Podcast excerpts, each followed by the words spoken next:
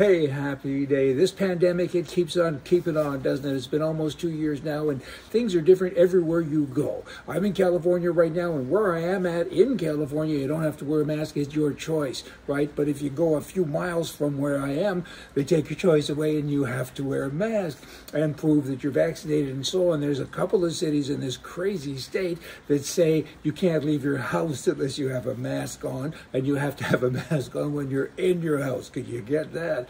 I mean, it changes everywhere you go. And then yesterday I flew to Houston, Texas on some business just for the day. I left Palm Desert, California, Palm Springs actually at 6 a.m. and I was back at 8 p.m. And there it's kind of normal. Airplane, not so much. You wear a mask, get to Houston, don't need a mask. It's really mixed up. They should have one rule kind of everywhere, don't you think? But they don't. One out of three liberal voters are just as stupid as the other two. That kind of wraps it up with regard to COVID as well. Hey, hey, think of a family who's broke. They have no money.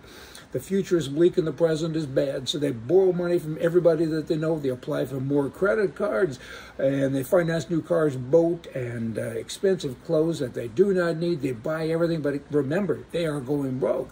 Okay, and then they start to fight because they have no money. They fight amongst themselves. They blame other people for all of the issues that they have. It's a recipe for disaster, disrespect, damnation, don't you know? And I just described the government. Your government, I just described them doing these things with your money. They tax, they spend, they grow, and they spend and they borrow there's a reckoning coming someday because you just it used to be said you can't go broke spending other people's money but you know what you can margaret thatcher said that but when the people run out of money, guess what? Everybody can go broke together. Not nice. Somebody's got to fix this. I got an email. Keeping up now, huh? Talking fast. It's the auctioneer in me, but keep up. I got an email from Trump just yesterday, and he says the communist Democrats. he always breaks me up, that guy. That's how he refers to them, and he's got that nailed, the wordage, because that is what they are. They're a bunch of commies.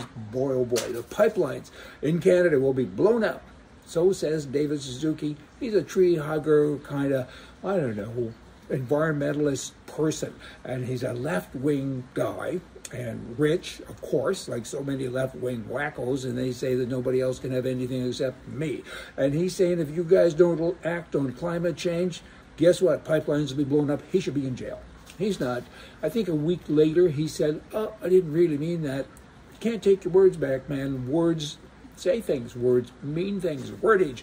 And he said the wordage, I think he's in his mid 80s, and uh, he should probably be in jail for the rest of his time because that's a threat. It's a threat. You tell somebody, I'm going to blow your house up, I'm going to blow your car up, I'm going to blow your country up. kind of not very good, right?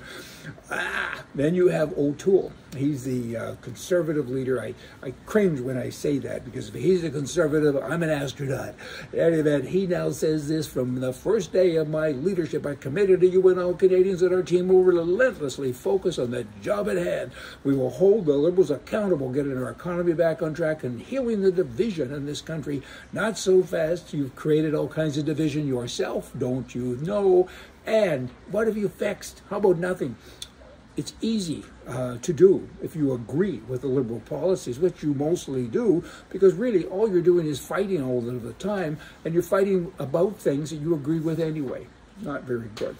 You know, and then he goes on to say that my people, all of my shadow ministers, they will fight on growing inflation and they will fight on this, and they name all of those things. We're tired of that. Canadians are tired of that. What you need to do is give something new. Hey, term limits, ways to make the country better. Sell assets, get rid of the CBC. They lose a billion and a half dollars a year of our money. We want to do that to make things better, but instead all they do is fight every day. Oh, oh, 70% of all Canadians have never ever voted conservative, and you keep doing the same thing. Y'all should hire me just to teach you how to think a little bit because this is crazy. Ah, you criticize and that's all you have. You have no new ideas. How about a new and improved way to run the nation? That would be good. And this is coming to a country near you if it isn't there already, because people watch this show from around the world, pay attention. Canada is an example of goofiness, They continue doing this stuff, and nobody's there to fix it. When I say they continue, I'm talking to the liberals.